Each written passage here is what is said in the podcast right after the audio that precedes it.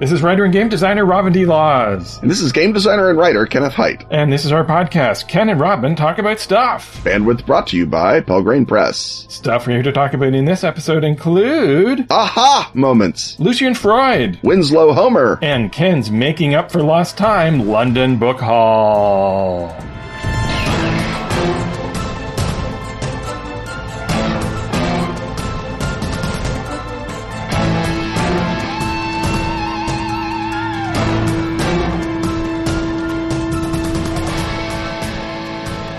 All I want for weirdness is my. T- Uh, d- don't you mean Christmas? no, I mean weirdness. All I want for weirdness is Weird Little Elf from Atlas Games. Oh, yes, the little bitty holiday game that's a little bit weird. This fast and easy family party game is the perfect, not boring activity for your next holiday gathering. Santa's elves are working hard to finish all the toys in Santa's workshop. But something isn't right. The elves are acting very strangely. Rumor has it that a terrible imp has snuck into the workshop to sabotage the toys and ruin Christmas. But the elves can be mischievous too, and Santa's having trouble telling who's who. So he gathers all the elves around and asks them one simple question. So it's playable with practically any group, any size, any age. It's a light social deduction game where the imp is a hidden role that non-gamers and even young kids can handle with funny physical tells like scratch your nose and cross your eyes. It's an acute palm-sized box that looks like a gift wrap present. It's perfect as a stocking stuffer. Get your holiday shopping done early. Give one to everyone in your family and buy enough for all your coworkers, teachers, and daycare staff. Order one for each of your gamer friends. You know they don't already own it. And keep one for yourself.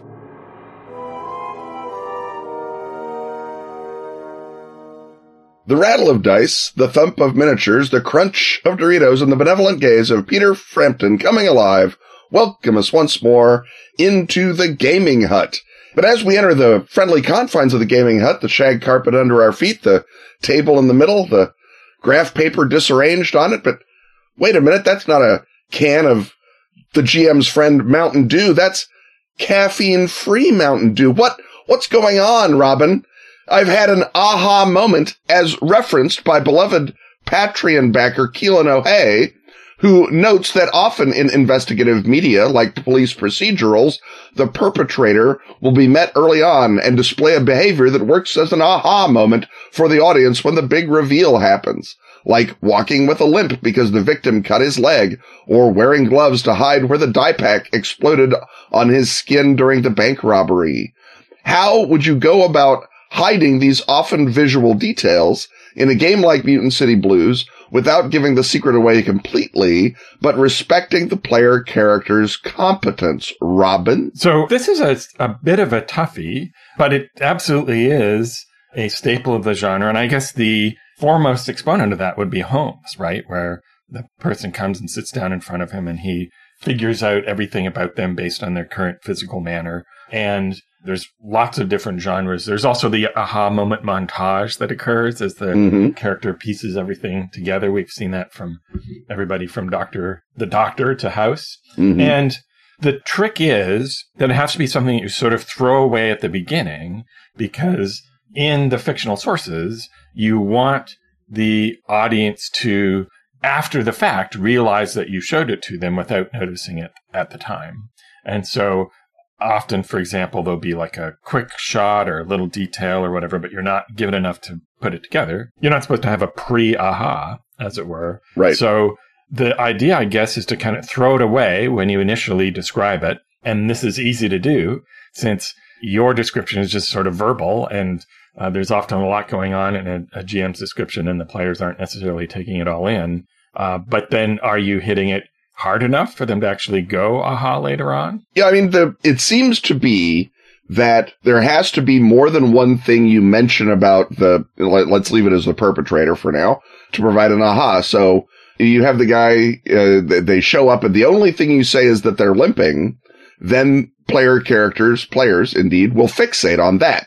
So it has to be, he walks with a limp, he's got a beard, he's unrelenting, you know, uh, effusively friendly guy, whatever the thing is, you just have to bury that in a bunch of details and ideally maybe a little role playing moment so that the aha doesn't immediately pre-ha, as you say, And then the trouble with this as opposed to in a visual medium is that in a visual medium, they do the flashback. They, you know, remember, oh, look at that. It's in sepia. This must be important now.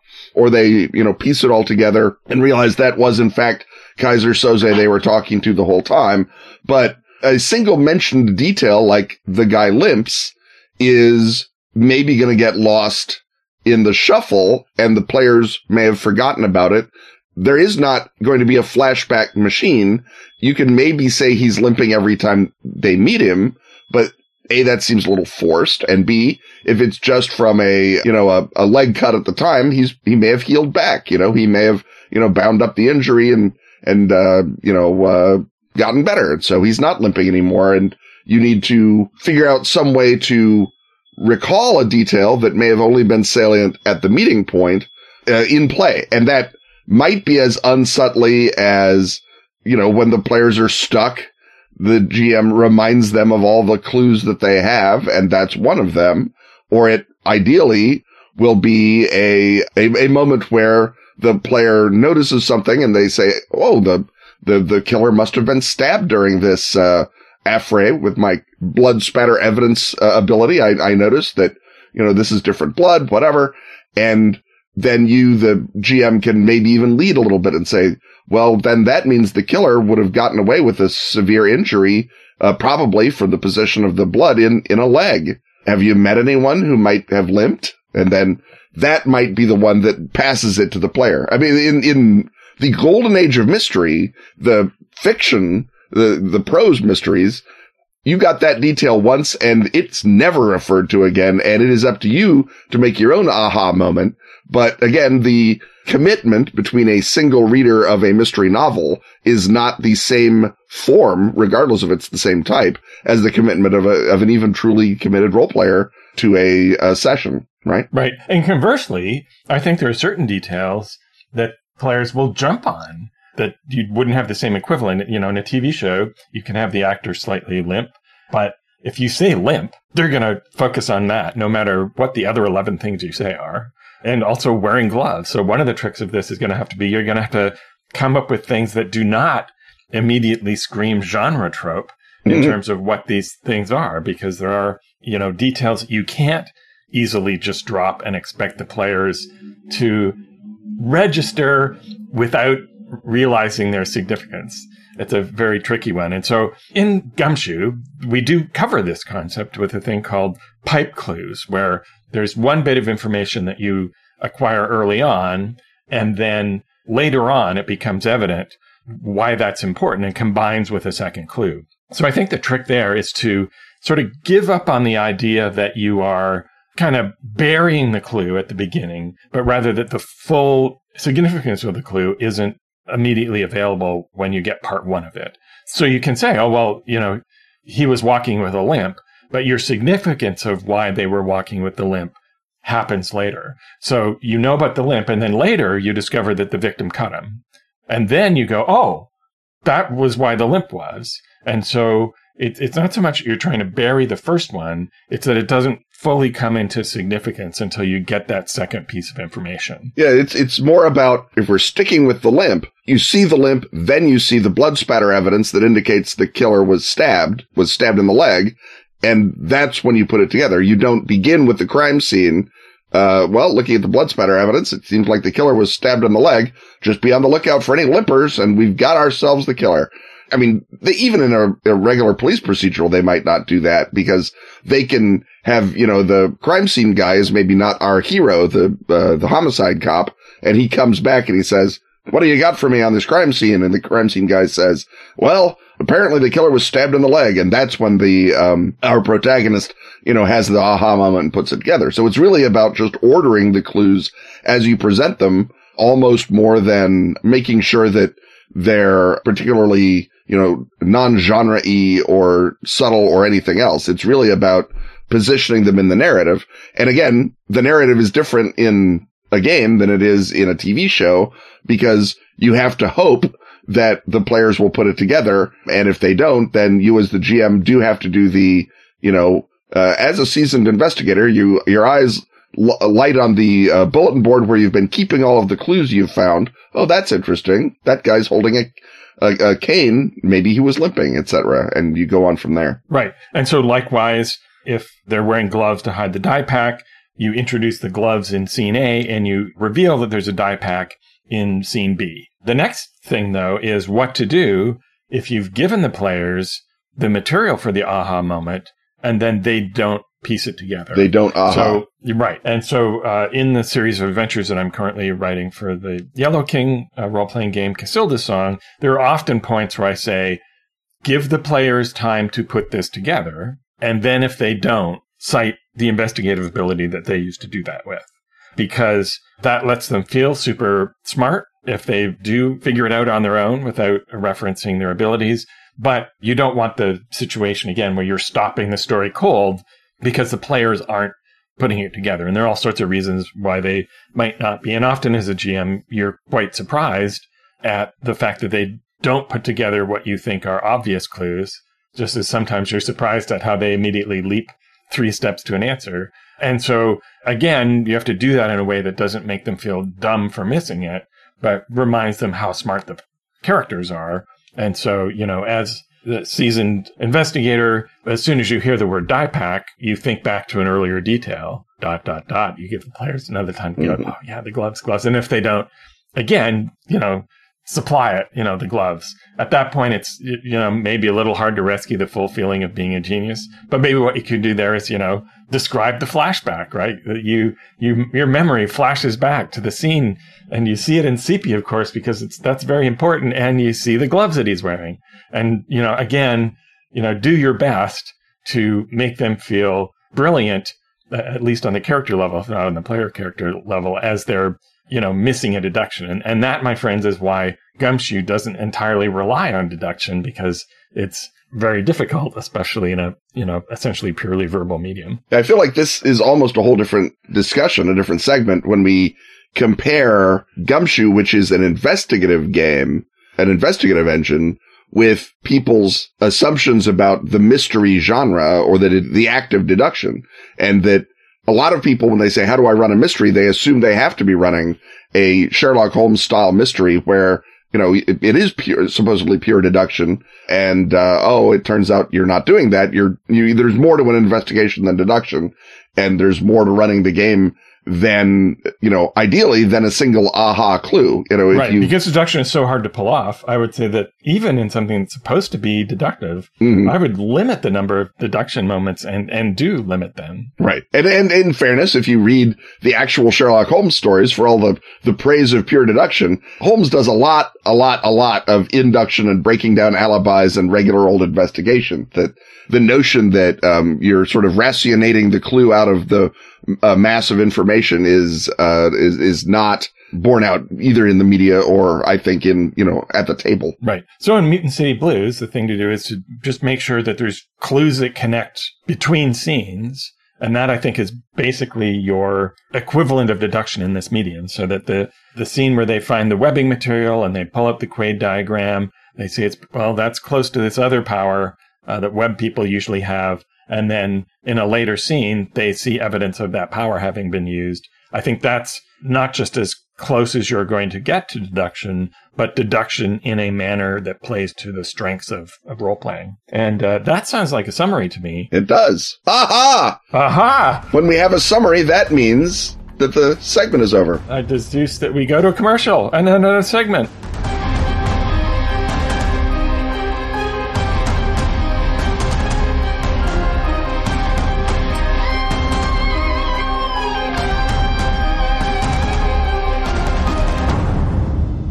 Track down foul sorcerers in a corrupt city. Clamber through underground ruins. Infiltrate the treasure vault of your decadent rival. Backstab your way to power and influence. In Swords of the Serpentine The gumshoe game of swords and sorcery, investigation and intrigue. by Kevin Kulp and Emily Dresner. And your mighty feud pals at Pelgrane Press. Strap on your blades for danger and forbidden knowledge. Tap into the corrupting source of sorcery for knowledge and power. Sharpen your tongue for the rigors of social combat. Prophesy secrets from the past, present, or future. Seek glory, justice, or the chance to live another day on the winding streets of Eversink. That's Swords of the Serpentine. Available now from Pelgrane Press.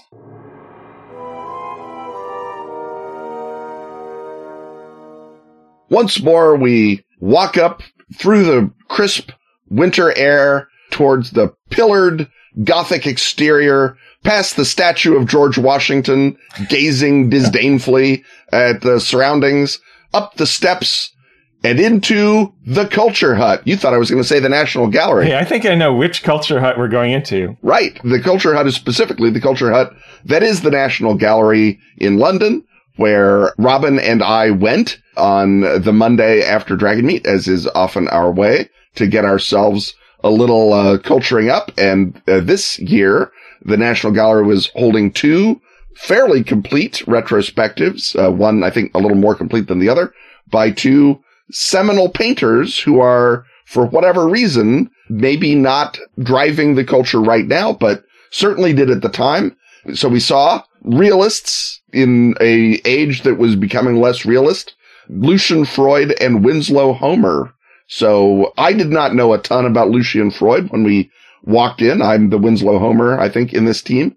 Robin, so tell us about Lucian Freud. Why did why did we want to see this? So uh, I think first of all to try and frame this into something that remotely matches the remit of this show, these are both examples of artists who, uh, you know, if you look up Lucian Freud paranormal, Lucian Freud ghosts, Winslow Homer UFOs, you don't get anything. These are straight up exponents of different mainstream styles of art, and there's very little that is nerd tropey about them. But if you are GMing, and especially if you are creating gaming products, I think it is always good to have a broader range of cultural references to draw on. And so it is good to, just as it's good to read literary fiction in order to write SF and fantasy, in order to understand those styles and characterization and how they work.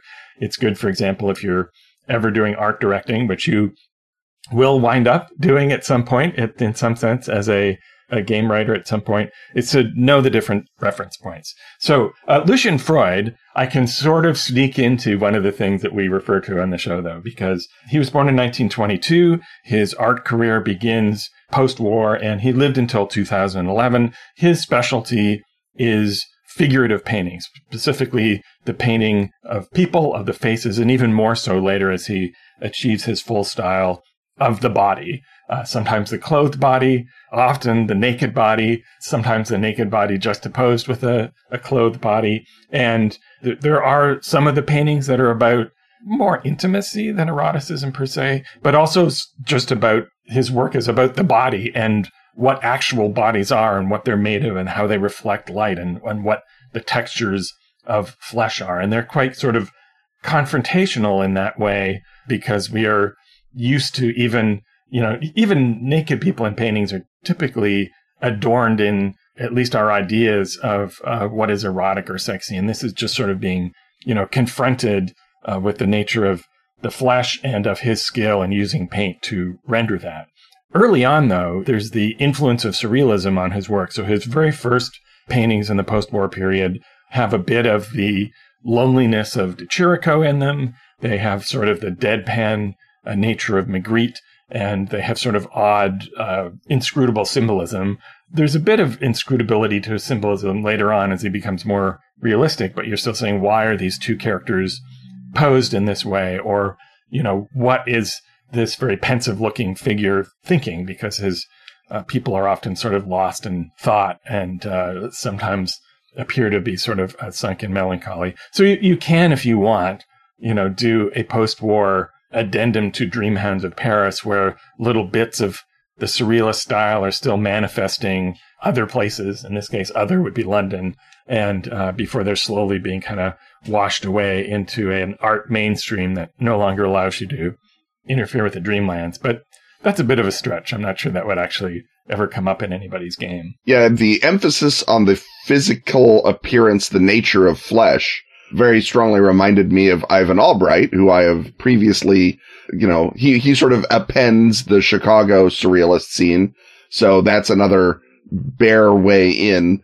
I think that you could posit a Lucian Freud style painter, I think is more like a Richard Upton Pickman because in an era of increasing abstraction, he stuck to the figurative. He painted what he saw and, you know, the representational almost in, in many ways. And so that quality of an artist who is very much out of step with the art mainstream and is still so good you can't ignore them. And in fact, you know, he got to paint Queen Elizabeth, right? In, in 2000. So he was far from, you know, a, a, a, side character in, in British art. He was just by sheer force of talent remained right. a, a, main character. And that also goes to the British resistance to modernism, yeah. even long after modernism uh, had fully established itself, right? They they don't really start to do Duchamp until the 90s. Mm-hmm. and not the 1890s.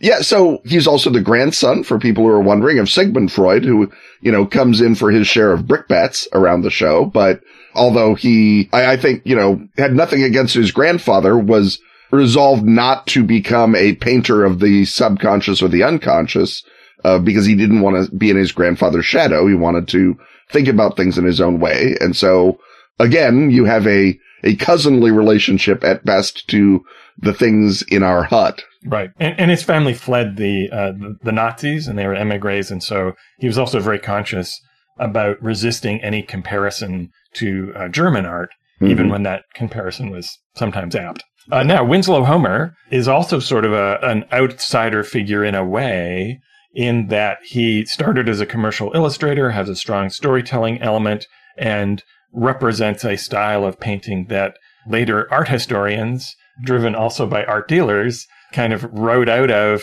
the progression of art history, but is nonetheless very important artist in terms of his impact on uh, America and the portrayal of it and the fact that his very highly narrative, dramatically charged uh, paintings are still very powerful today and also are something that you can use as reference uh, for role playing, especially 19th century, in a way that you, you know, can't use a lot of abstract or later art. So, Ken, tell us a bit more about Winslow Homer and his life. Homer is, uh, as you say, begins as a commercial artist. He basically, he, his first main artistic experience is illustrating the Civil War for newspapers.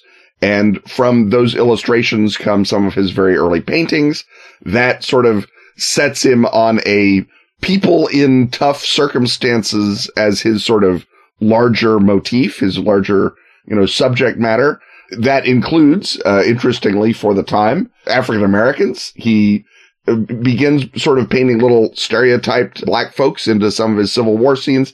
And then as he gets to know more about them, and especially after a tour of post-war Virginia, he paints them like any other subject of a naturalistic painter which probably caused a bit of a, a stir at the time. He was a, a New Englander, basically, born and bred, and then he moves to Maine once he becomes famous, builds himself a, a big painting house on some remote spit of land in Maine and plays up the image of a recluse while traveling around the world, especially when it gets cold in Maine. If this reminds you of another New England figure, you're not necessarily wrong to draw that comparison. So as you suggest, a, a Winslow Homer canvas is more likely to be the des- the description of the landscape around your Trail of Cthulhu adventure because it's painting folks on the seacoast and folks dealing with the you know, fury of the storm or the sort of the rocks and, and driftwood left behind after the, the big hurricane. You know, folks getting ready to go out into the hurricane and rescue people. He spent some time in the coast of Northumberland up in England, hung out with the sail rescue people there, very much was always uh, aware of, of, people on the on the ocean and, and how they lived and how they worked. There's a number of evocative paintings, both of the happy stuff. Uh, the breezing up is, I've argued, maybe the the painting that most captures the American soul. It's three boys and a man just out screwing around in a boat, and the wind is coming up, and it's a nice day, and they're letting the kid drive because why not? And it's a, a big, beautiful canvas. I've I've seen it in Washington DC and it was lovely to come to London and see it. And then the Gulf Stream is sort of the inverse of breezing up in that it's a African American man, well, or African Caribbean. I, I don't know where he's supposed to be from, but he's lying in a boat that is dismasted and wrecked. There's sugar cane on the, on the bottom of the boat, which implies we're somewhere in the Caribbean. The sharks are circling below him and way off on the distance, there's a ship that doesn't care about him and will probably just find his bloody boat after the sharks take him out.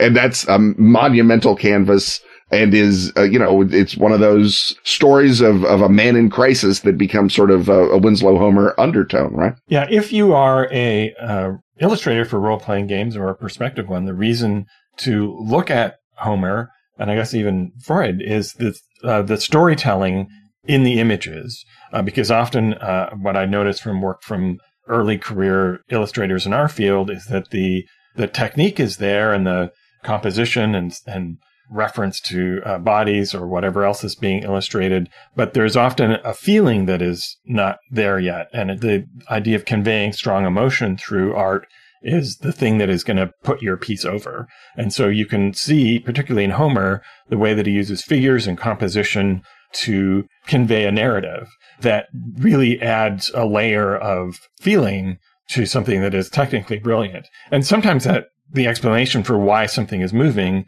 you have to rely on a little textual clue like the title. For example, there's a painting called Veteran in a New Field, which is a farmer with a scythe seen from the back.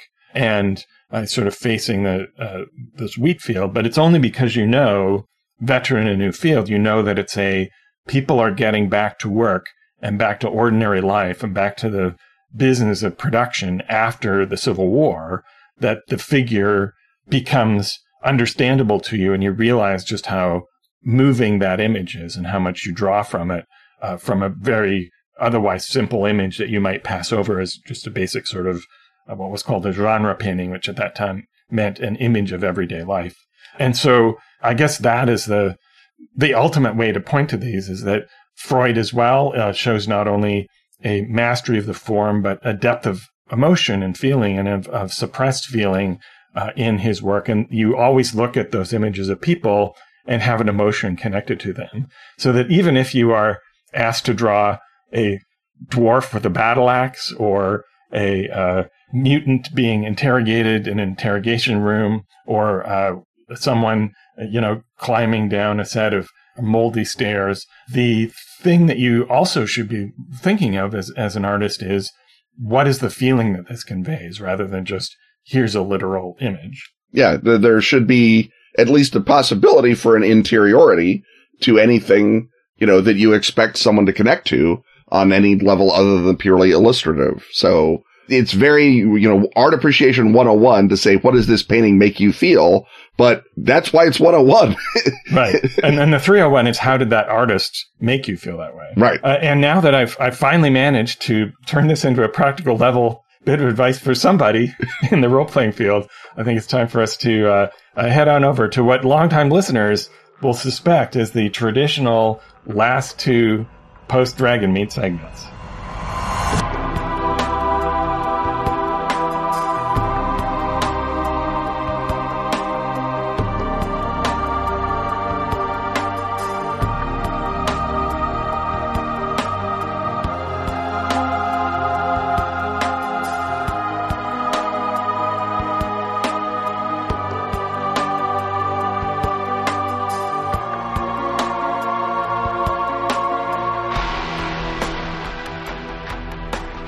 The best of Ask Askfageln is now available at Drive-Thru RPG. All issues of Fenix magazine since 2013. That's spelled F E N I X. Can now be grabbed in special English editions. Containing stellar gaming material from our own Ken Hite. And such other recurring stalwarts as Graeme Davis. And Pete Nash. Also find Dice, the gorgeous photo book celebrating that classic gaming accessory. And Freeway Warrior, the series of post apocalyptic choose your adventures by Joe Dever. And if you speak Swedish, not English, that's Swedish, not English, you can delight in every original issue of Fenix. And the new Sagebrush and Six Guns role playing game, Western. How do you say slap leather varmint in Swedish? Uh, oddly, Google Translate refuses to help on that. That's the best of Askfageln on Drive-Thru. Rescue this podcast from ocean danger by joining such contemporary backers as Dare Barefoot, Thomas Edward, James Tatum, Rich Spainhour, and Chris McLaren.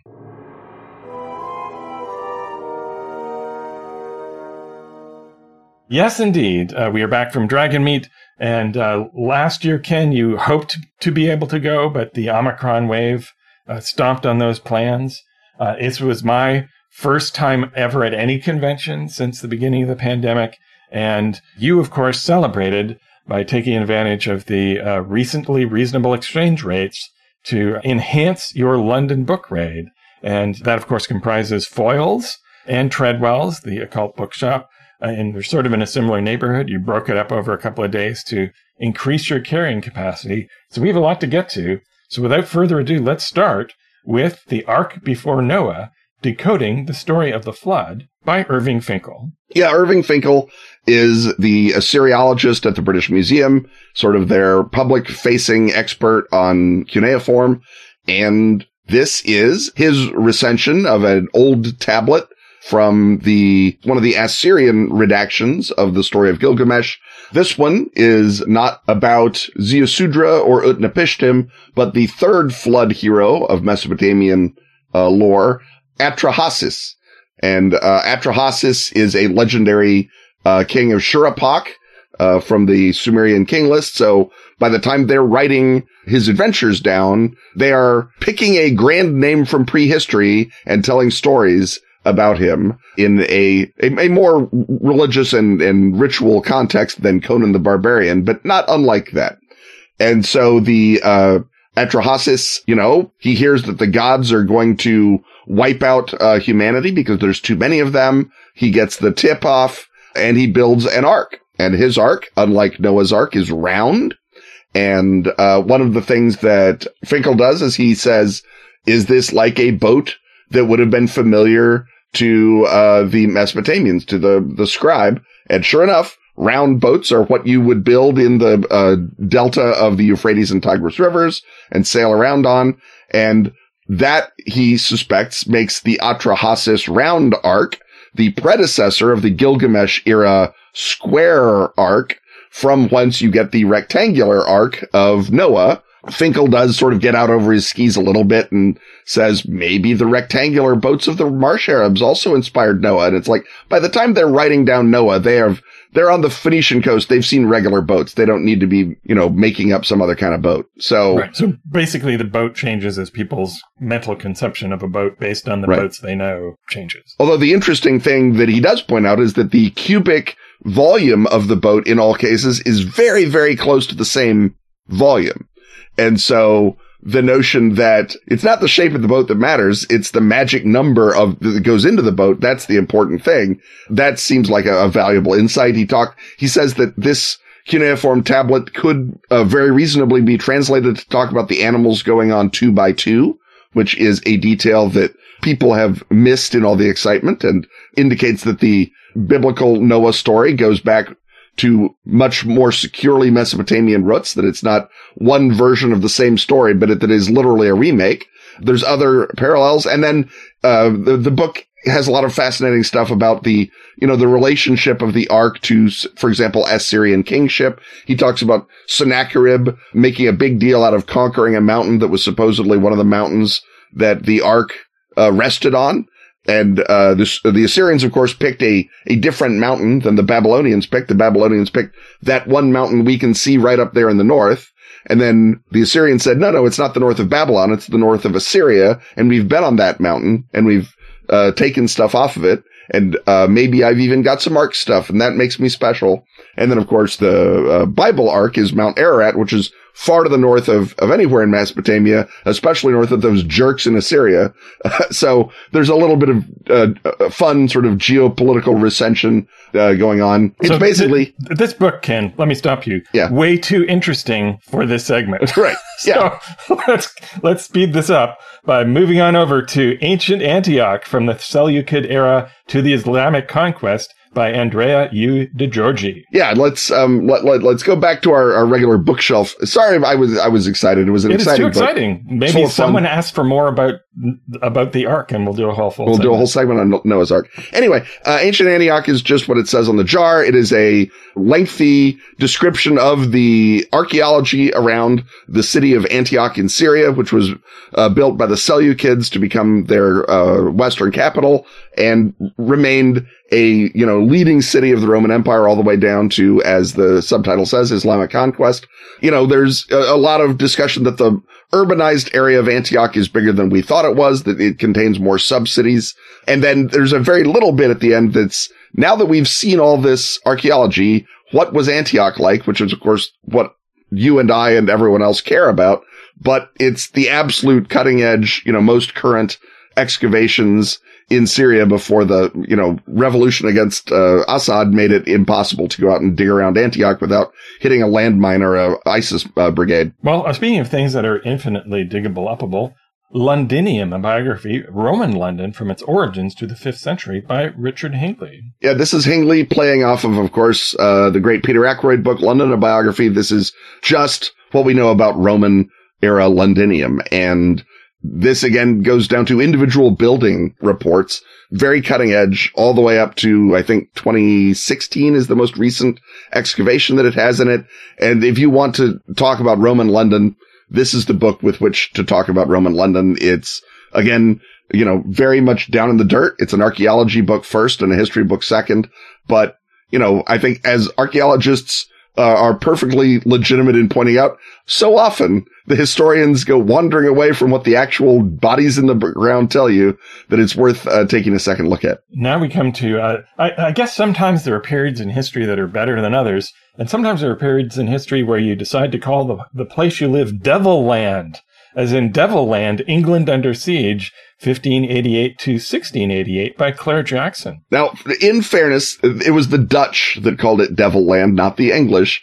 And it was the Dutch making a pun on England being the Angel Land, the land of the angels. And they said, no, it is not. That place, uh, Holland is well governed, rich, secure, smug. It's all the things that the Devil Land. Oh, the, so Devil Land was their way of saying the hated British. the hated British, exactly. Oh, okay. And uh, from 1588 to 1688, one could argue, as Clare Jackson does, that Britain was basically a failed state, going from disaster to disaster with a brief stop for slightly less disaster.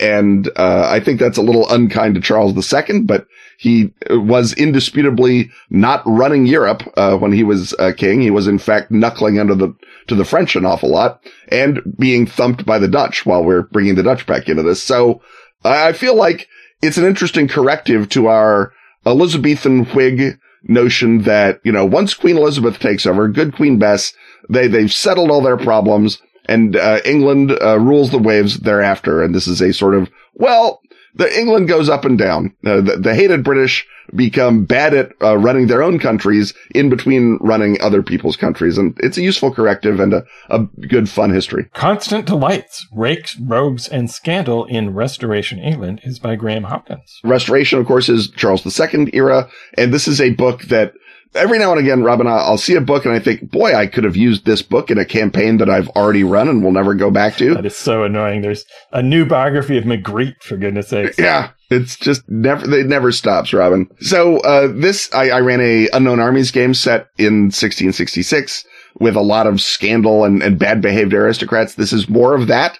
So if you have a rooting interest in the Earl of Rochester, this is the book for you. It's basically, you know, bad behavior at the court of Charles II and in the London around Charles II. It's less the sort of, you know, gritty underworld sort of story and more the, you know, people who aristocratic diarists will mention as being bad. And that's a, a good mind to sift. Continuing to move through history, we arrive at Stopping Napoleon, War and Intrigue in the Mediterranean by Tom Pocock. Yeah, this is basically a very straightforward um, it attempts to combine diplomatic and mil- military history, specifically naval history.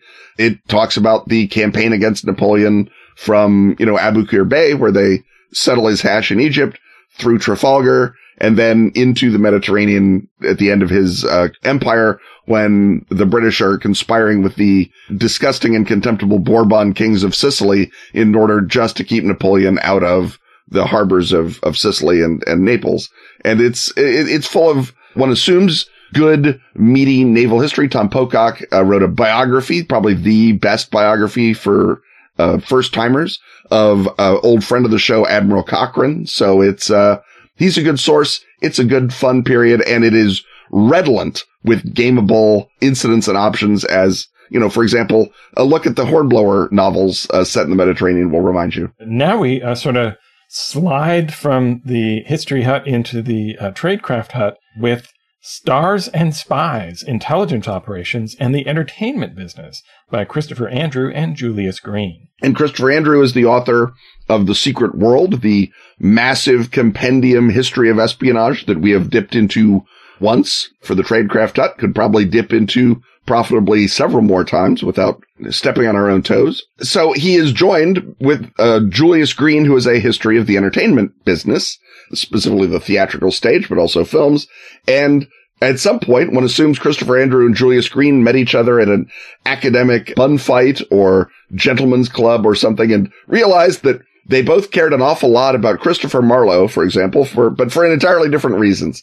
And suddenly, I, I assume a, a fast friendship was born and they said, we should write a book about that. And they did. And if there are two more gameable milieus than intelligence and theater, I'd like to see them. And here they are combined. It starts out, as I imply, with uh, Marlowe and runs all the way down to, you know, Hollywood being bankrolled by the CIA to make movies in Romania so that the CIA can, you know, infiltrate into some country. And I, you know, Argo is going to get a look in. Obviously, it's, uh, it's just a whole story of covert action behind the floodlights. It, it's a great source for diving in any period from the 16th century to now.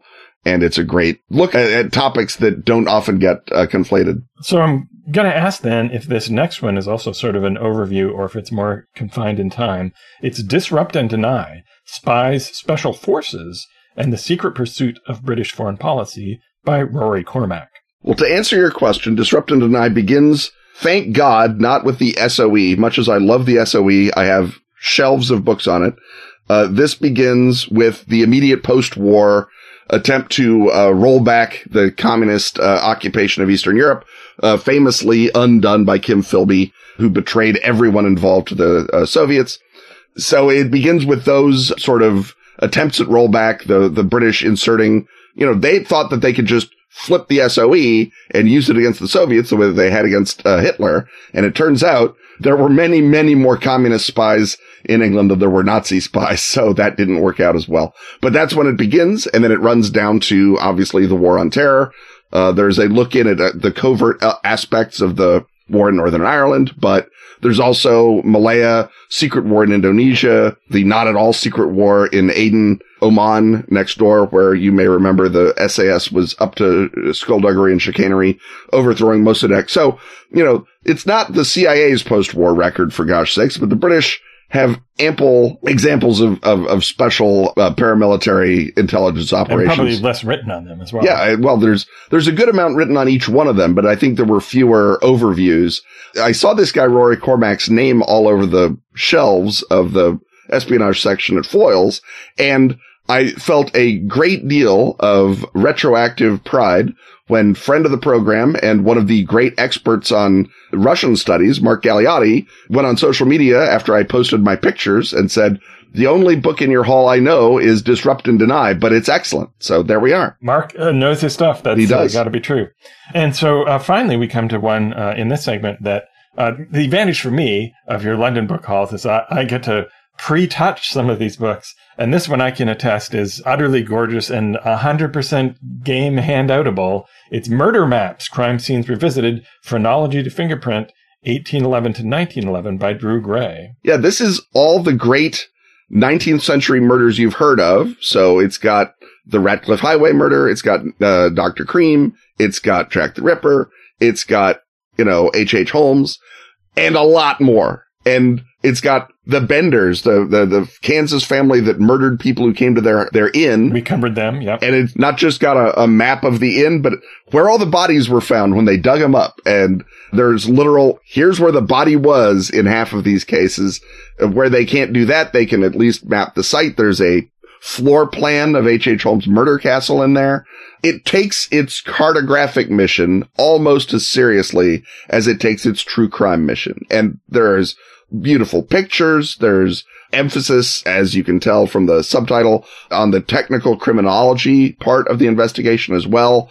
Uh, it is, you know, if you're looking for three pages on any uh, 19th century murder, it's probably three beautifully illustrated pages here in Murder Maps. It is uh, one of those that I picked up as a gift for Sheila and realized as I was fondling it that this was going to be a less plausible, oh, sweetheart, I got you this book uh, argument than some of the others. It, it can be for both of you. It can, exactly. Yeah. Gifts can be for more than one person. I think we should all take that away in this time of Christmas giving and whatnot. Exactly. If you give your friend a gift of bourbon, they might share it with you. That might happen. Could happen. Well, I think it's time for us to uh, take a little short break, and then we'll be uh, we'll be right back with the other weirder half of your book haul.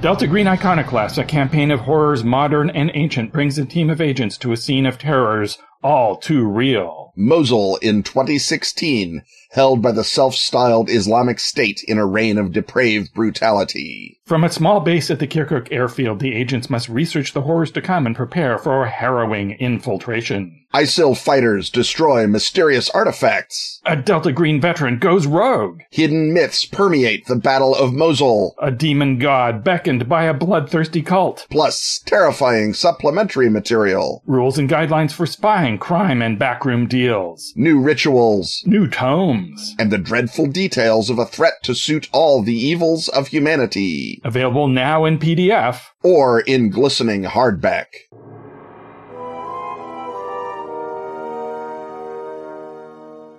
So we're back and we've got a, a bit of a recurrence, a mythic recurrence, if you will, because uh, it's another Irving Finkel book to start this segment. This one's called The First Ghosts, Most Ancient of Legacies. Yeah, this is straight up what did the ancient Mesopotamian cultures, Sumerians, Babylonians, Assyrians, uh, believe about ghosts? What did they think about the dead coming back? Was that cool? Was that uncool? Was that messed up? Uh, hint, it's messed up. There is just a pretty much straightforward redaction of ghost belief in ancient Mesopotamia. Irving Finkel is a kind of a bubbly writer. He obviously can't help inserting himself to a degree into the uh, narrative, but it's more on the level of prose than in the, and then I found this carving type talk that mars so much popular nonfiction. So if you're looking for Mesopotamian ghostology, the book you want to start with now, it used to be you didn't have a book to start with, is The First Ghosts. I, you know, I'm not a, I'm not as big a Finkel stan as a lot of people maybe are, but by God, the man knows his cuneiform. Next, we come to Vampires. It's vampires with a Y if you're typing it in. Genesis and Resurrection from Count Dracula to Vampirella by Christopher Frayling. All right, this is the second edition of his earlier book, Vampires, which I also own. I've got it used at uh, Treadwell's, but it's it's definitely worth picking up. Uh, Frayling does a sort of generalized history of the of the myth, and then also sort of anthologizes some texts from the, uh, you know, great era of vampires. So there's little bits from, you know, both traveler's tales describing, you know, oh, I, I heard about a vampire in Bulgaria down to straight up excerpts from, you know, Dumas or, uh, Varney the Vampire. Obviously you don't have all of Varney the Vampire and then little bits, excerpts from other stories. So it's, it's a literary history of, of the figure, not a history of the myth per se or the folkloric entity. And it relies more heavily on literary texts than on Frayling telling you what the literary text says, which is its own kind of advantage. Uh, Frayling is a, is a, is a good journeyman, uh, assembler of elliptony. He's done other books. They're, they're also pretty good. Uh, this was a chance to get the update. Now we come to Strange Frequencies, the extraordinary story of the technological quest for the Supernatural by Peter Bebergal. Yeah, this is basically a attempt to go back and look at the attempts to communicate with the dead, mostly Edison's necrophone, that kind of thing. This one is more of the, then I got to touch the electric battery and thought about the thing that I'd researched level. So it's less fun there, but it is a pretty good surface level guide to a bunch of fringe experimenters that are a little more fringe than the fringe experimenters that we normally talk about. So Edison gets a mention, but we're not really going to do a whole chapter on the necrophone. We're going to talk about some weirdo that this guy actually got to talk to or, or dig around in. So we're not going to talk about Raudive per se, but we're going to talk about some other lady who's got uh, Raudive phenomena, uh, ghosts talking on her recordings. And, and, so that's sort of the humanistic side, I guess, of this ridiculous uh, branch of technology. Now, occasionally I get to contribute to the London bookshelf by finding a book on the shelf before you do and handing it to you. And then I get to watch you take it to the cash register. And among those titles this year was The Premonitions Bureau, a true account of Death Foretold by Sam Knight. Yeah, this, um, first of all, handsome tome. Second of all, it's a, a, story and reading about it, I thought we'd already done this, but we'd done the similar attempt to crowdsource dream interpretation. This was specifically a guy named, uh, John Barker in 1966 who Uh, created the Premonitions Bureau where people sent in their premonitions of whatever. And uh, of course, you, you ask enough nuts to write you and they start writing you. Someone writes in and says, I had a premonition that you, John Barker, will die. And so what happens next? I don't know because I haven't read the story, but I'll bet it was nothing good because it was people involving themselves with crazy people. And it happens in 1966, so uh, Fall of Delta Green source material potentially. Eminently Fall of Delta Greenable. Next on the list, we have Magical Britain, 650 enchanted and mystical sites by Rob Wildwood. I got to thumb through this, and in, indeed, this is another one that's basically a uh, already a game supplement without stats in it. Yeah, this is. Uh, I have a number of books like this that are maps of uh, some part of usually the island of Britain and lots of dots and the dots are like, here are standing stones. Here is where you saw a ghost. Here's a ley line vortex, whatever. This guy, Rob Wildwood, went around and took cool, beautiful photographs of all of his spots.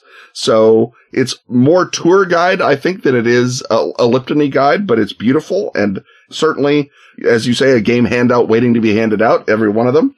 It also gives you a, if you don't have any of the other books that I do, it gives you a very quick and very attractive my gosh, the Fearful Symmetries players are going to Devon. I've looked at the Book of the New Jerusalem. There's some stuff. What else is in Devon? What else can I do? You turn to this book and you look up Devon and you've got lovely photos of a weird cave the druids liked or a standing stone or a neat hill or whatever else. And that will uh, get you started uh, populating it with uh, shoggoths and lizard folk and whatever else. Now, here's a whole uh, subgenre of Elliptony, and that's coming up with ways to explain where King Arthur came from. We did it recently. Uh, we looked at one theory uh, not so long ago on the show, and uh, here's another one. We have the Secret Land, The Origins of Arthurian Legend and the Grail Quest by Paul Broadhurst. Yeah, this is a book. It's from a publishing company called Mythos Press, which seems to be another small press attempt to do popular elliptony, but there's a couple of things. First of all, not only are the margins on the back super narrow, always your, your guide, the margins on the inside are a little narrow. They've got the small type. They're actually trying to maximize the amount of, uh, of text. That's a rookie mistake. I hope they don't go broke doing that. Lots of lovely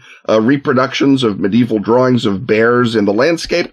This book specifically believes that Arthur is almost the immanentization of a bear spirit that was expressed in the land in earthworks and ley lines and gosh knows what all, all coming, of course, from the great bear, the Ursa Majoris in the sky and, uh, the excitement of, uh, seeing that thing to Neolithic man inspired them to, uh, magic up the landscape in such wise that when England needed her most, uh, they already had a guy named Arthur that they could, uh, or they already had a magic bear that they could turn into a legendary king to fight off the uh, future hated Saxons. Well, Arthur starting out as a bear is an original idea. I mean, it's it's original in, in one way. It's not at all original in another. I mean, I'm uh, they're hardly the first people to note that Arctos sounds like Artos and uh, move from that point. But this is this is actually legitimately a lovely book. It has lots of cool stuff, and it is not the. For example, there was other books in that genre that I put back down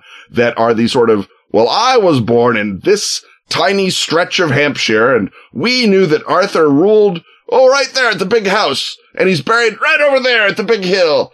And that is 90% of Where Was Arthur books. So Paul uh, Broadhurst saying Arthur was the magic bear we met along the lay, as it were, is a, a vast contribution to the field, even though I don't think that there's an original thought anywhere in it. Still in the roughly the same territory, at least uh, uh, in an elusive level, we have Magic and Merlin's Realm, a history of occult politics in Britain by Francis Young. And this is a little bit of a cheat in that it goes back to the actual uses of magic in Britain.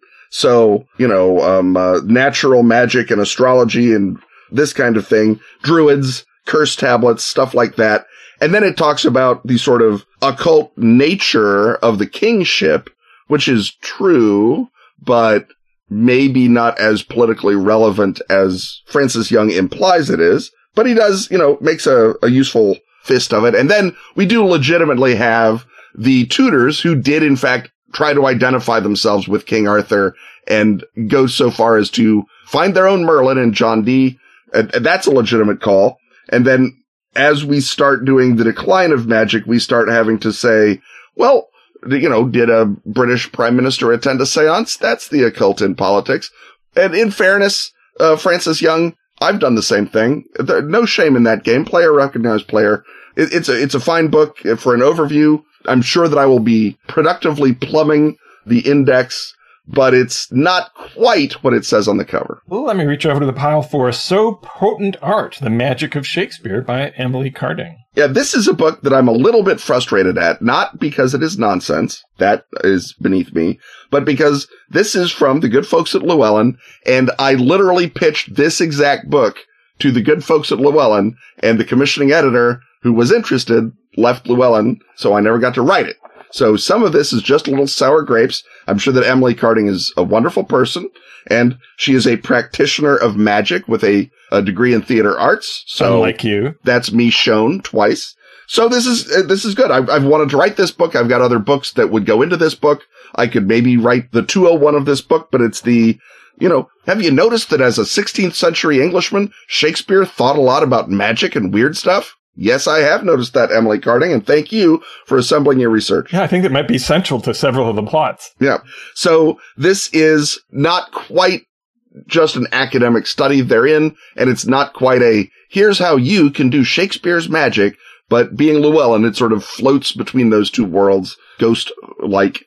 Again, good for Emily Carding to have found the commissioning editor who would stay on the job long enough to let her write it. So congratulations. Still on the elliptonic Shakespeare uh, tip, we have Shakespeare in the Stars, the hidden astrological keys to understanding the world's greatest playwright by Priscilla Costello. Yeah, and, and again, Shakespeare, 16th century Englishman, absolutely knew about astrology, probably believed in it at least as much as a kid on TikTok does today.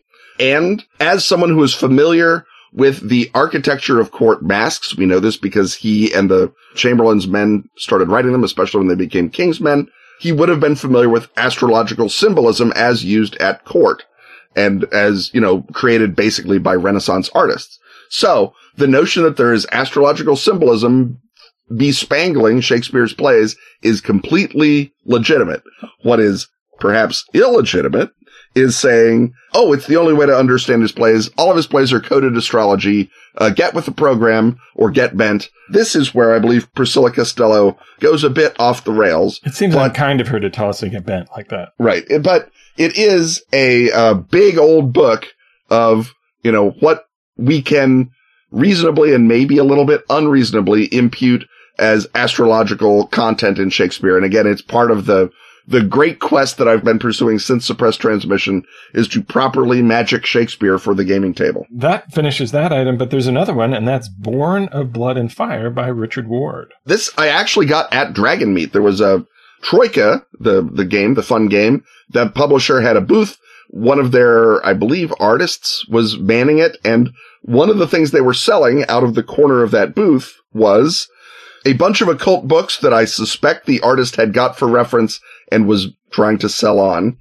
But this is a brand new thing from the Scarlet imprint. And I don't know any of my high magic, any of our high magic listeners would know these guys. They do versions of grimoires with very, very thoughtful and probably out on a limb prefaces to sort of situate them in history and in uh, the history of the art, and uh, then they go on to uh, make things up. But this is the origin and evolution and practices of the Petwo rite of Haitian Vodun.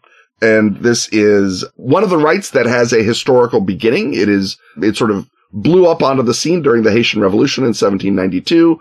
There is a belief that a actual practitioner named Don Pedro, uh, that might have been his magical name, it might have been his real name, sort of birthed this rite and sort of revealed it in the, in the, in the way that Martin Luther, you know, changed Christianity by inventing Lutheranism. Don Petro, much the same, introduced the Petro rite saying, well, the old rites are well and good, but we have a bunch of French people to kill and they're not getting us there.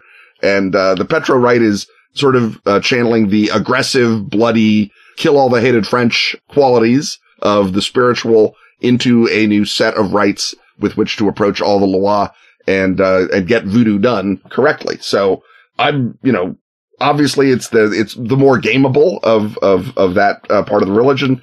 And a big history of the Petro rite is, as far as I know, only been done by Richard Ward. So who am I to suspect that it will probably err on the side of luridness in the way that many Scarlet imprint books do. Now, here's the next one where uh, I picked it up, showed it to you, and said, Is this too basic for you, Ken? And you've responded by putting it in your pile, so it must not have been. Cursed Britain, a history of witchcraft and black magic in modern times by Thomas Waters. It is pretty basic. Uh, you were not wrong to suspect that it was basic, but you know what? Every now and again, you need a primer. You need a thing that's going to give you the uh, 30,000 foot view before you drill down.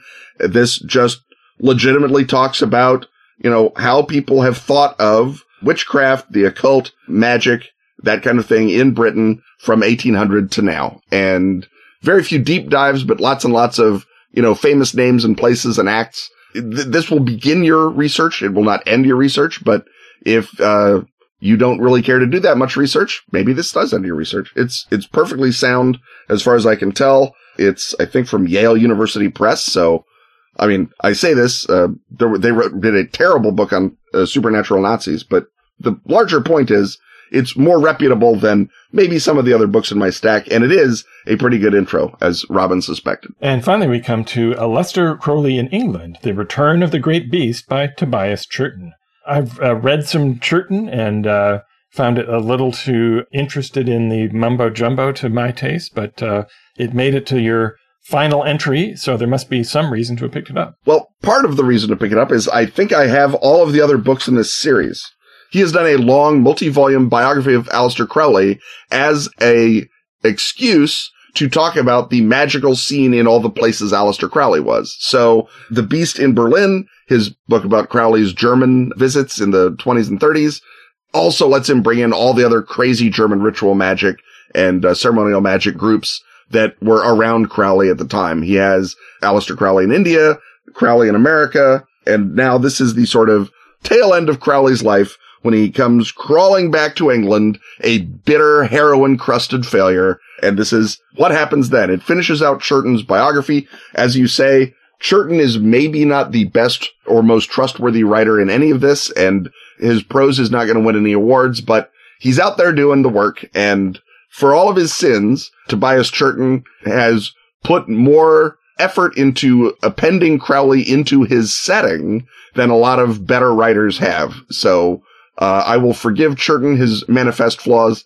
Uh, in much the same way that I do not forgive Crowley's manifest flaws, but keep buying books about him. Well, on that note, we have uh, gotten through the London Book Haul, so it was a delight, Ken, to be back in London back with you back at Dragon Meet. Dragon Meet, I guess we should very briefly uh, say, uh, was going great guns. Yeah. It was the busiest uh, version of that ever. There were more empty spaces on the Pelgrane Press booth table by the end of the day than I've ever seen before. The sales were off the chart and uh, the attendance was radically bigger, so much so that word is it's uh, moving on up to another bigger venue next year. And that they're beginning to even hint that it may be more than one day. We'll see if that eventuates, but it certainly was one of the few dragon meets that I have not been able to wander around to every single table and touch all the interesting things. Or say hello and spend more than a couple minutes with the people we want to see. Right. I mean, normally dragon meet there's a,